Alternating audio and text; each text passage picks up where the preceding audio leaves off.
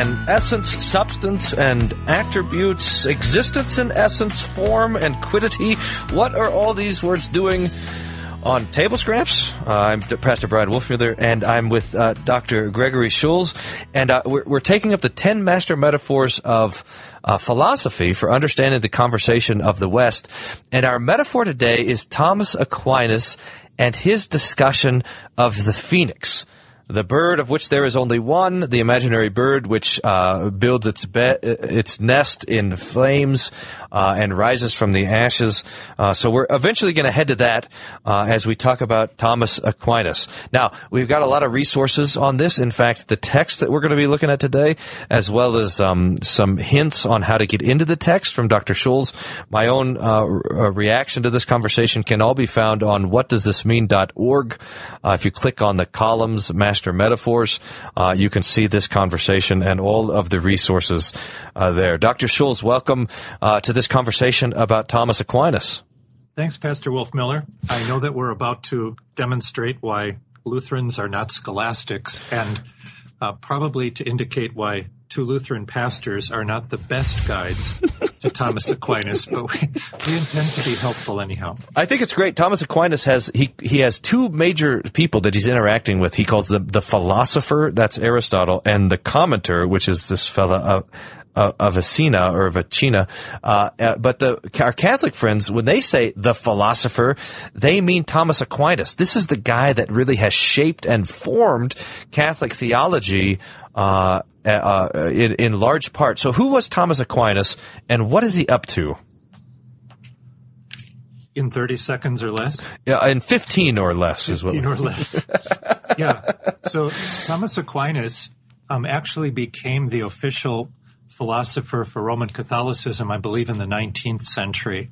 He's been, I think most would agree, extremely influential for Christian thought since his day back in the 1300s. Um, but that was an official move only done fairly recently in the grand scheme of things.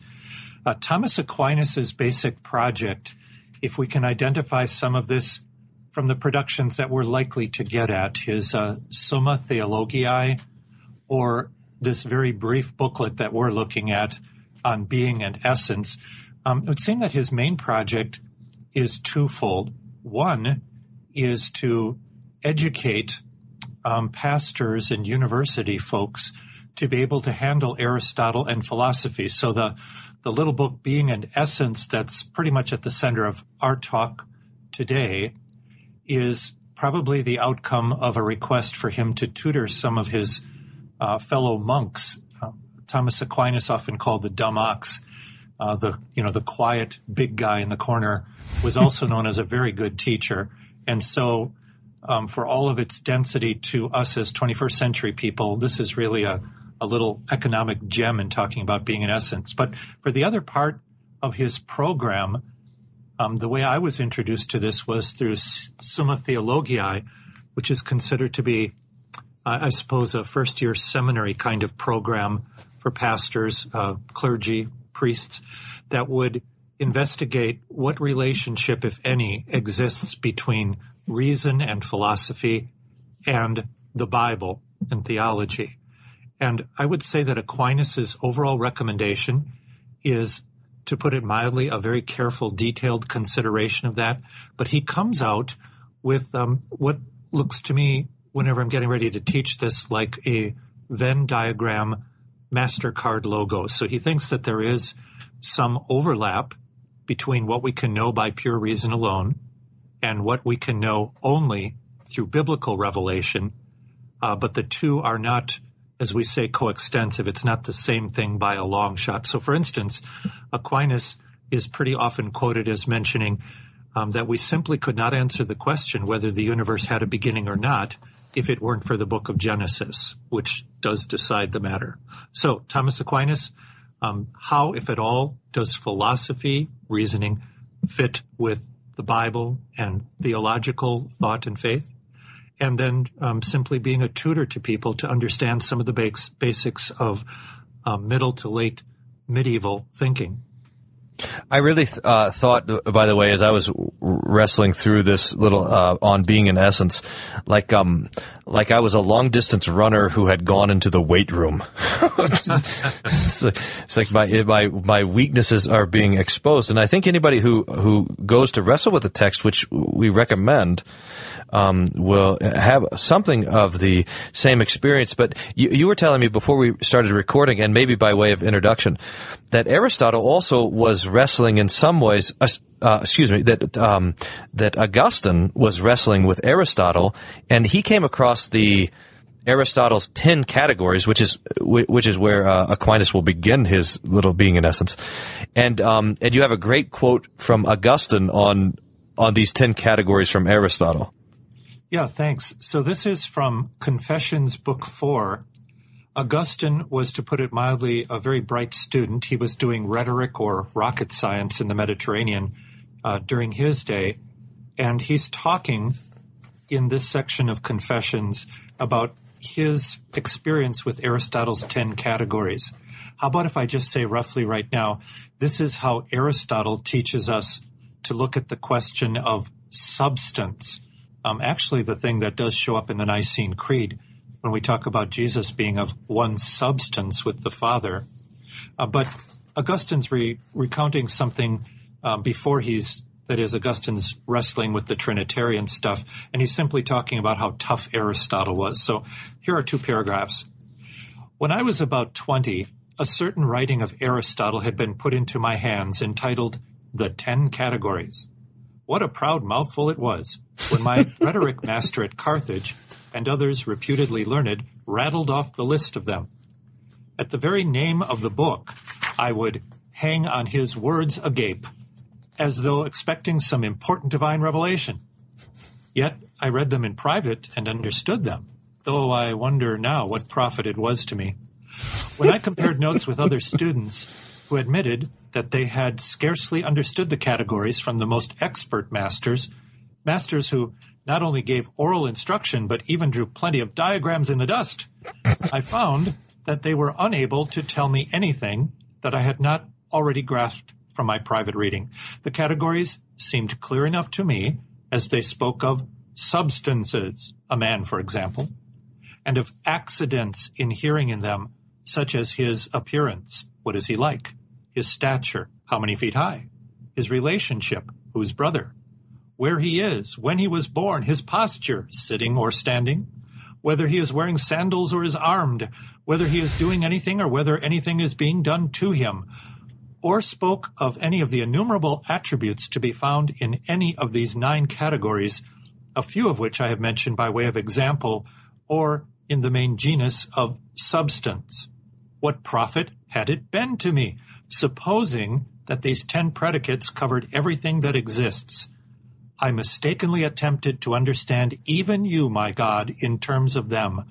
You who are wonderfully simple and changeless, imagining that you were the subject of your greatness and beauty, and that those attributes inhered in you as in their subject as they might in a material thing.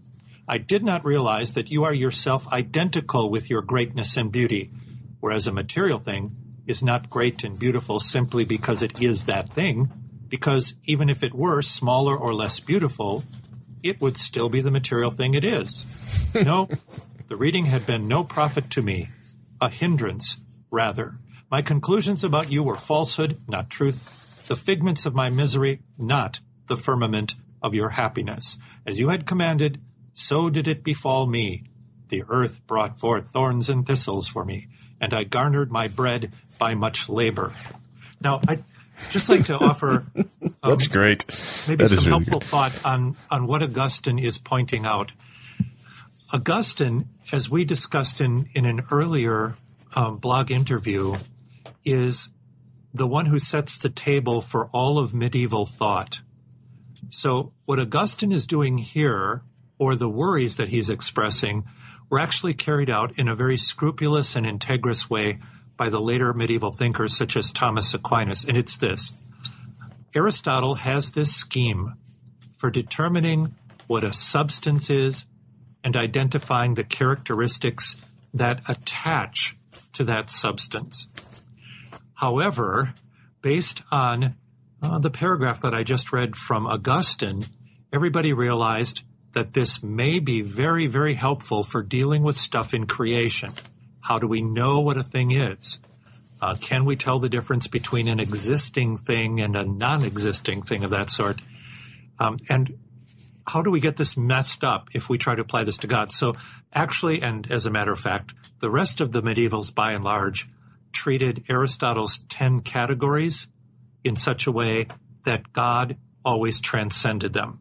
So the categories are great for logic within creation, but when it comes to God, um, he is super categorical. This is what um, Aquinas takes up at the end of his little essay here, where he says there, there's um, there's three different ways that substance may have an essence, and he talks first about God, and then about intelligent beings, non-material beings, and then thirdly about um, more complex, composed beings. But I, let's wait to get there. The, these these ten categories. There's a uh, there's a, a, nice chart that we'll have uh, posted on whatdoesthismean.org. Um, the first is in these category is substance, and that is kind of a thing. Uh, I, this is sloppy, and I know how sloppy it is now after having read Aquinas. But uh, when we talk about a substance, we're talking about a thing as it is in itself, uh, and then and then there's nine other categories which we could call accidents, um, things that are um, uh, uh, kind of descriptive of the thing. But if you would take them away, you wouldn't actually take the thing away. Um, uh, the picture that I always was taught on this dis- this distinction between substance and uh, and attributes or accidents um, was uh, was the picture of a fox. So you say, well, what, what is a fox? You say, well, it's a little animal that runs really quick and has a pointed nose and is red with a bushy tail. But if you t- took a fox and you cut off its nose and you and you trimmed its tail and you painted it black and you sedated it all of those things that you use to describe a fox are no longer there but the thing that you have is still a fox there's a foxiness to the thing which is uh, in some ways distinct from all of the different accidents of the thing is that a good picture that's a terrible picture what a violent class you must have taken it was a it wasn't a biology class. we didn't actually torture an animal. Philosophy too, my friend. so, um, how about this? What we a more peaceful should, picture. That's yeah, what we need peaceful here. picture. uh, what we should probably say at the beginning is that for Aristotle and uh, the early Greek thinkers, as for the medieval thinkers headed down to Thomas Aquinas, um, these men did not have the slipshod skepticism about things that we have today. So Aristotle, for instance, um, simply took it as a matter of course that what we think is what we say, and what we say has to do with reality, and therefore, in what we think and say, all the logos stuff we do, um, this is an investigation into reality. Uh, there's no worry about being uh, really just brains in a vat plugged into a supercomputer, no Cartesian worry that all I am is a cogitating thing and the whole world is nothing more but ideas in my little mind. Um, it's it's rather a kind of an adult approach to things. And then within that, Aristotle recommended what's often called 10 categories because there are 10 l- items in the list or 10 slots in his list. The categories can be described grammatically or they can be described logically, and it's the same thing for Aristotle because remember, he doesn't have this um, kind of knee jerk skepticism that we might tend to have. So, in that, that observation about what essence is, Aristotle says rather matter of factly that the substance of a thing the substance is that of which any attributes or characteristics are said. And the substance is the thing which cannot be said of the attributes. So, for instance, uh, uh, speaking about a friendlier example, um, if we would say something such as the snow is white, that would be treating the snow as the substance, the thing we're thinking and talking about, the feature of reality, and the whiteness would be an added characteristic. If, however, you turned that around and said the white is snow, um, that would be just sheer nonsense for Aristotle philosophically, as it is for us grammatically. So the notion of substance is to ask the question, what is a thing essentially so that we don't get distracted by things that can be added to it or subtracted from it. Now, an example that uh, is of immense importance for this would be talking about the human being and asking the question, is the human being essentially sinful, right? So um, we might be prone to say yes, especially as Lutherans, because we so often hear uh, and and uh, truthfully recite that we are by nature sinful and unclean. But in a very careful way, you dare not say that if you're going to be biblical. Adam and Eve were truly human before they brought sin into the world. And more importantly, Jesus is truly God and man. And even before he took the sin of the world on his person, right, into himself, um, as true God and man together, you don't want to end up saying that to be human, he had to be sinful. Scripture specifically tells us, yes, but without sin. So the human being is essentially, uh, you'd have to describe it some other way, but sin is an accident. Now that explains our uh, theology too, where we say uh, the odd sounding sort of thing that sin is accidental doesn't mean it happened, oops, but it means that it is something that adheres to the human being but isn't part of the essence of being human. I think I think that's really important because this because oftentimes the you'll hear the Lutheran um, the Lutheran theologians rejecting this idea of of the distinction between substance and accidents because that's how the Roman Catholic Church, at least after Trent, um, uh, dogmatically defines the Lord's Supper. They'll say that the the essence of the bread becomes the essence of the body of Christ. The essence of the wine becomes the essence of the blood of Christ. Uh, they're, they're changed into those essences. That's where you get the the the word transubstantiation or transubstantiation, uh, transubstantiation, and yet the accidents remain the accidents of bread and of wine. And the Lutherans say, look, we, we don't need to take a uh, we don't need to take a philosophy class to understand what Jesus says. This is my body. This is my blood. We just believe the words. But you're, you're, do well to point out that this distinction between substance and accidents uh, is is used especially when the Lutherans are fighting against the error that man is sin, uh, like you said. So so there's a way that we can see it and reject it in one place, but see it and find it especially useful uh, to our theological articulation in another place. So that's, I think, fantastic. Now, I, so uh, can we stick on this man, um, the doctrine of man, a little bit? Because I noticed in Aquinas, and this little being in essence, there's a place, and I'll, I'll find it here, but he'll talk about that there's two ways that you can define a man. Uh, and the uh, and the one I'll, I'll, just read it, and to give our listener a little taste for Aquinas. So I'm on page nine on the handout that you sent, uh, a paragraph that starts, "For the genus is not the matter that," and this is talking about matter as in a material thing. Though it is taken from the matter as signifying the whole, nor is the difference the form, though it is taken from the form as signifying the whole. Now this part. Thus we say that man is a rational animal, but not composed of the animal and the rational in the sense that we say that a man is composed of body and soul. Man is said to be composed of soul and body as from two things from which a third thing is constituted different from each of the two. Man surely is neither body nor soul.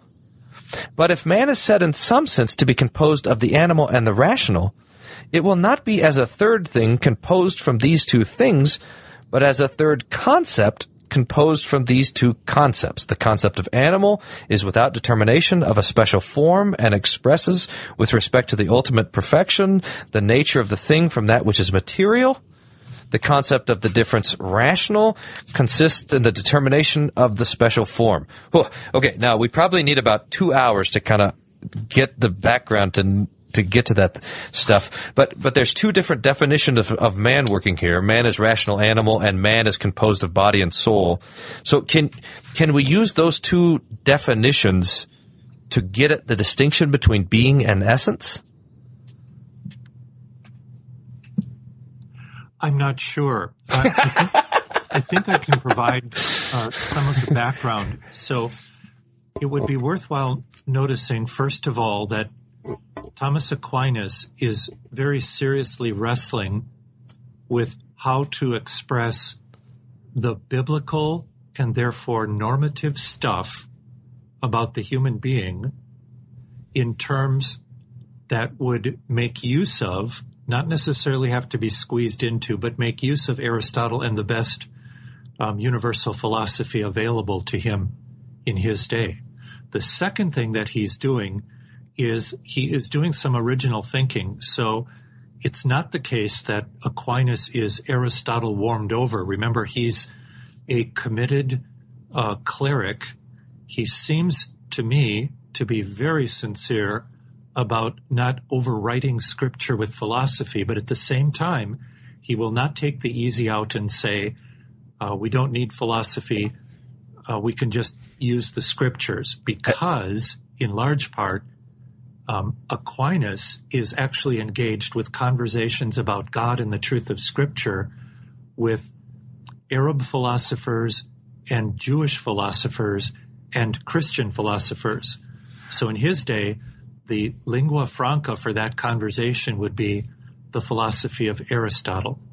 So then if we back up, I actually think if, you know, we just read aloud to each other some of those very dense paragraphs a couple times, we can actually distill out of there what is happening. So, in one sense, remember Aristotle's confidence that we think in language and our language refers to reality and, and we can learn, have knowledge.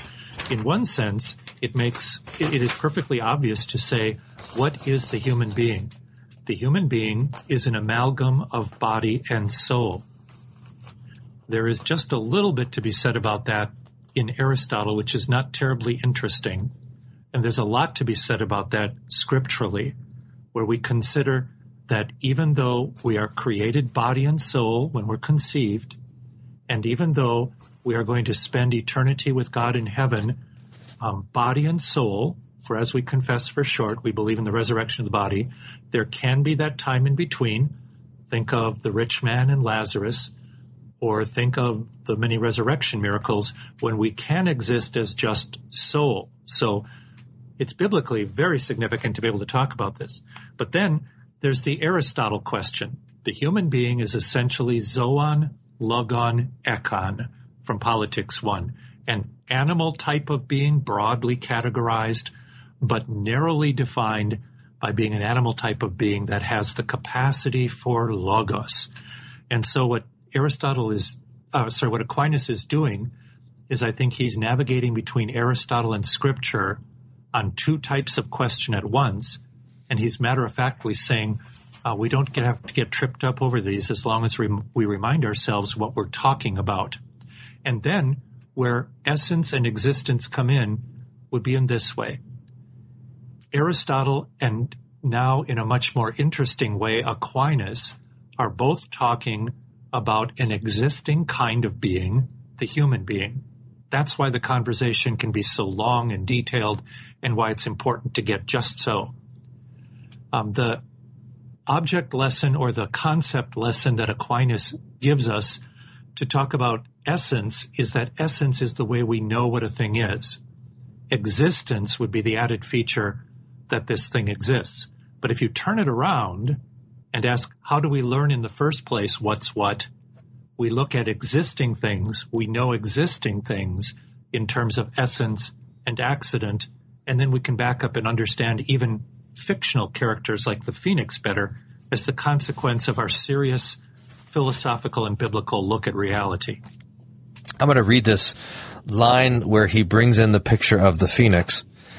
Uh, Aquinas writes, but every essence or quiddity, which I think just means essence, although it's a cool sounding word, quiddity, and I'm hoping that at someday I'm going to get that on Scrabble. every essence or quiddity can be understood without understanding anything about its existence. I can understand what a man is or what a phoenix is and nevertheless know whether either has existence in reality. Therefore it is clear that existence is something other than the essence or quiddity, unless perhaps there is something whose quiddity is its very own existence, and this thing must be one and primary. I think he's going to go on to say that that one thing is God, in fact. Oh yes. But um, but he's making the point that there's a distinction between existence and essence, and he says, for example, the phoenix. We can talk about the a phoenix uh, and what it is according to its essence, uh, and I suppose even its accidents, without there being a single phoenix in existence. Yes. well, that's So- good. I'm glad I got that thing down right there. That sentence I, I pinned down. But what's the, so what's the significance of it? Well, so first, how, how are we to think the phoenix is a mythical bird? Um, I know this because there was one named Fawkes on Harry Potter. Well, you don't. That's not how you know it. Oh, you're, Yeah, I so- fell into the trap. Right. So, um, you know, we see many things in the movies, right? And we we can read many things in in fiction. Um, the question here is to be uh, a little bit more pushy about something coming to the threshold of knowing, and uh, knowing has to do with making distinctions and being able to point at this, not being that. That's what the quiddity is about. So, the quiddity is the thisness. Um, if I can point to something and say this is a human being, that is a hugely important thing to be able to do. Let me just um, take a little bit of an excursus on that for a second and then come back to the phoenix. So we clearly need to be able to point to individual situations today and say this, this, uh, this quid, quid est a human being. Um, so for instance, uh, if we're thinking about an unborn child, right? What is this? An unborn child is a human being. We look at a um, wet behind the ears adolescent or pre-adolescent, right? What is this thing? this is a human being. We look at these um, amazing adults hitting their stride in our adult Bible classes, or in my case, in the university classroom, and you say, What is this? This is a human being. We look at the men and women that you and I may visit in uh, the nursing home, uh, somebody afflicted with profound dementia, somebody with Alzheimer's, unable perhaps even to carry on a conversation or remember who we are from one moment to the next. We need to be able to point at that person and say, What is this? This is a human being. And this is why Aristotle and Aquinas are important to talk about today, because the quiddity, the thisness, um, is answering the question, what essentially is a human being? And a human being is essentially the kind of being that is produced by a man and woman that comes from human beings, that um, is a body and soul, that is actually meant for God in eternity because they will never die. And the question that we're up to this week is, what about that essence, right? So how do you recognize the essence of a human being? And the answer is, um, it, it is uh, both a very thoughtful and uh, a downright gift kind of thing that we can look at someone at some stage of human life and know from having looked at human beings, young and old, um, not yet born, recently born, old and suffering from all sorts of disabilities, and say, ah, this is a human being. And then Aristotle's contribution was long ago to say, because it's from a member of the species that's characterized by being animal-like, uh, but in the very specific sense of an animated being characterized by logos. That's the species. Now, the reason that the Phoenix thing is interesting, I think, is to sharpen up our thinking about the essence and and just how um, perhaps necessary this is to any intelligent conversation about who counts as a human being, for instance. So we know what the type of being is on the basis of this essence business. That which is, well, you use the term thing itself. Maybe that works okay. That, that which is the undeletable aspect of the thing. And then you can also have these attached characteristics. Some of those characteristics can be, so to speak, pulled out and put back in. You can have different colored squirrels or different colored foxes, right? Um, but the essence is still of that this is a fox or this is a human being. And we can glimpse how powerful and definite and universal essence is when you think about a phoenix. Because everybody knows that there's no such thing. And, and yet, if I say, you know what a phoenix is? People can say, well, sure, it's that, that one of a kind bird that goes into flames and then rises from its own ashes. Uh, I've never seen one. I never will see one, but I understand what a phoenix is. And then we say, well, how do you know? It's because of the essence. This is a human performance. This is part of the logos business. Bill, is it a function of it's? It's a function of not imagination, but of. Uh, it seems like Aquinas is using the word intellect. So the question about um, essence and being and intellect from Aquinas is a good one in this way. Aquinas is um, very particular, you might almost say very picky about how he understands and explains the way intellect works. So just for a quick example, he talks about the active intellect and the passive intellect. So there's uh, an aspect of our intelligence to which things just enter in, right? So s- stuff comes in through our senses, um, things are presented to us. Uh, we might almost say they just come in unfiltered. Then the active intellect goes to work on that, to, to ask questions, to classify, perhaps according to Aristotle's 10 categories. Um, and there's also room in Aquinas's amazingly detailed look at the process of intellect for something that used to be called phantasm, uh, more from the Greek, or imagination, more from the Latin. So the imagination serves as the place, if you will, in the intellect or mind where all of this stuff is brought together and then we have a chance to examine what it is that we know and how we know it and, and whether we've got it right. So instead of being some sort of fictional production or some sort of um, imaginary movie screen for anybody to play what they want on it, the imagination is part of the central processing unit for the intellect, uh, if I've got this right from Thomas Aquinas. Now, what could you tell me? What is the um, what is the import? In other words, that's captured your imagination in um, in a profound way. Um, that th- this distinction between essence um, and existence. Uh, how how is that helpful in our thinking? Well, do you know? I think I'd recur to that example of talking about the human being before. So how often don't we have folks say, well, that's just your way of thinking it through, right? Or that's just your opinion. And I think it's always in place to say, well, no, wait a minute. We should be able to sit down and talk about whether I'm just giving you sort of an, an off the cuff opinion or whether this is something that's intelligible. I don't believe it's necessary to go through the entire machination of agent intellect and passive intellect and all this stuff from the medievals. But I do think we have to find a similar way to be as serious about what counts as good thinking, right? So there there needs to be um, this this kind of uh, university summa style that Thomas Aquinas really introduced into the bloodstream of the West, where um, we can talk about a particular question we can list objections you frequently hear to this.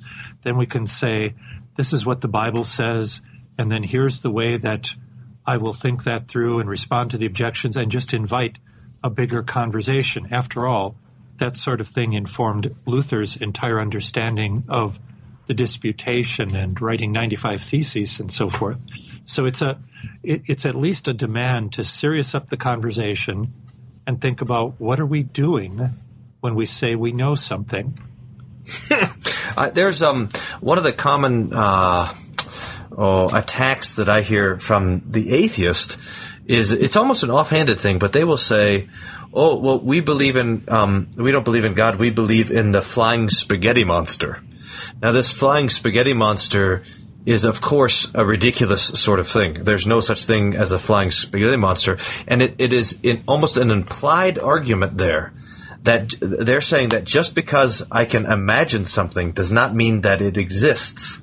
Uh, and they're trying to state that sort of argument. It seems like Aquinas was going almost exactly the opposite way. In other words, he wanted to make the distinction between essence and actor, or the essence and existence, not to say that because I can because I can imagine the essence of a thing, I know it must exist, but he wanted to have that distinction in hand so that he could go on to argue not the the essence of God, but argue the existence of God.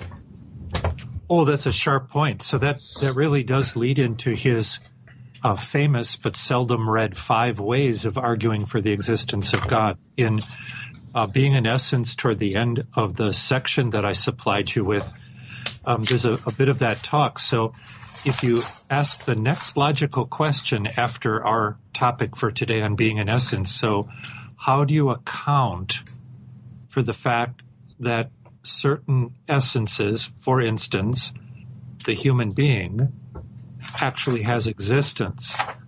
I think that Aquinas would say, good question, because existence has to come from somewhere. Perhaps you could say that notions of essence can be generated by the mind because of, of the way we've been made. But the question about existence is an added demand. So for Aquinas, when he said, um, you know, in one of his five ways, the fact that anything exists or that the things that exist do exist requires an explanation. He's just exactly saying what you proposed, right? So where did where did this existence come from? How is it given to existing beings today. And then Aquinas summed that up by saying, and this is what all men call God. That's right. The thing that, that, that for whom existence is its essence. Right. Uh, this has to do with the end, and maybe I, I just I wouldn't mind to hear your summary of it. Um, Aquinas talks about three ways which a substance has an essence, uh, and the first way he says is like God, whose substance is his essence. The second is of created intellectual substances, um, whose existence is other than the essence, although they have an essence that is without matter. And then the third way is essence found in substances composed of matter and form. So, so he, this is a very precise, I think, distinction that he's making. There's three ways that we can consider how substance relates to essence. Yes. So this um, would invite a, a, very instructive Google. I think we could encourage our auditors to consider doing a Google um, of the great chain of being. So um, I don't know how you're going to do the posting, but we, we could put a couple of those diagrams in the what does this mean posting that might do that, but I'd be real glad to talk those through. Sure. So the being whose essence is to exist would be God. Now, um, it's true that this is in rather Aristotelian language philosophically, but it's also a pretty good understanding, perhaps a bit out of context, of Exodus 3:14. So at the burning bush, um, you know, as we preach, um, the Lord talked to Moses, and when Moses said, "I'm I'm not able to speak," and besides, when I go to the Israelites and say, "I'm here to lead you out of Egypt," and they say, "Who sent me?" What exactly am I supposed to say to them? I don't think that that is nearly as casual an excuse as we make it out to be. It's a very serious question. So God answers, um, ehyeh, asher ehyeh, which we usually translate, I am who I am. Now that is a passage to catch any philosopher's ear and mind for a lifetime because the philosophers, at least um, the ancient Greeks and the medieval thinkers, were um, enamored of this question of existence and of essence. So God cannot not exist. If you were to ask what is God's essence, how would you do a thing where you do some sort of category of business to explain what category he comes under and what describes him, you'll discover that he doesn't fit within Aristotle's categories. So we've got him actually factually talking to Moses at the burning bush, but he's not subject to Aristotle's logic. So what are you going to do? and the, the answer there seems plain as day to Thomas Aquinas, and that is, well, you know, remember that question of where does existence come from? You're always going to have to ask that unless you run into, let's rebaptize Aristotle, a prime mover, uh, an uncaused first cause. And it sounds very much to philosophers trained in Aristotle, such as Aquinas, like God, uh, in his case, God's essence is to exist. His existence is simply part of his essence, so he cannot not exist. By the way, um, I would just point out that as as much as philosophers go gaga over Exodus 3:14, uh, Exodus 3:15 is actually indispensable if you're going to talk about God, because that's where the Lord goes on to say, "I am the God of Abraham, the God of Isaac, and the God of Jacob." That's the God who identifies himself in that philosophical sounding way, and and I would say that the way that we know his disposition toward us, the way that we know who he is, the way he feels about us, the kind of God he is, that depends on Exodus 3:15, um, and that depends on Christ, of course. So that's the first, the first um, type of being whose essence is to exist, and there can be only one of that sort. That's God. Now the second um, that you mentioned is the type of being who has essence, um, but the essence is not material and has existence, but without a material essence. And I think pretty plainly those are the angels. So there's a, a way of talking about um, non-corporeal substance, which I think almost every time he mentions it, Aquinas is either talking about the angels, you know, in philosophy speak, or he's getting set to talk about the angels in philosophical terms. Remember, he's called the angelic doctor. Um, so he's he's very attentive to that, and what a great way to figure out whether Aristotle is worth your time after you've read the Bible and and after you've been baptized and brought to the faith. Uh, can he address the question of angels in God's creation? And then the third type brings us um, actually to human beings, right? So that's bringing us right back to one of your initial questions about whether it's appropriate to talk about the human being as being essentially body and soul. Um, and that's what that third type of being would be. Thank you. This uh, this is um this I have to say that uh, unlike any of the other metaphors that we've had, this I mean Aquinas is um is tough. I mean, to, to, get my head around this again was a difficult thing. So I really appreciate this conversation and the chance to reflect on it some more. Um, and I'll try to write up some of my own thoughts as well in the response to our blog and to this conversation. We'd love to know what the folks who are listening along, uh, what thoughts they have as well on this. Um, after Aquinas, we move on next week we, we move out of the um, medieval philosophers into the into six modern philosophers. Is this right? And and so next week, uh, give us a little preview. We have um, Descartes and his evil demon. Right. So we're going to take a look, Lord willing, at um, Descartes' meditations and see how things went um, hmm, either very differently or went radically off the rails from the Greek and medieval philosophers and and see what Descartes hath wrought and we have assumed right down to the 21st century.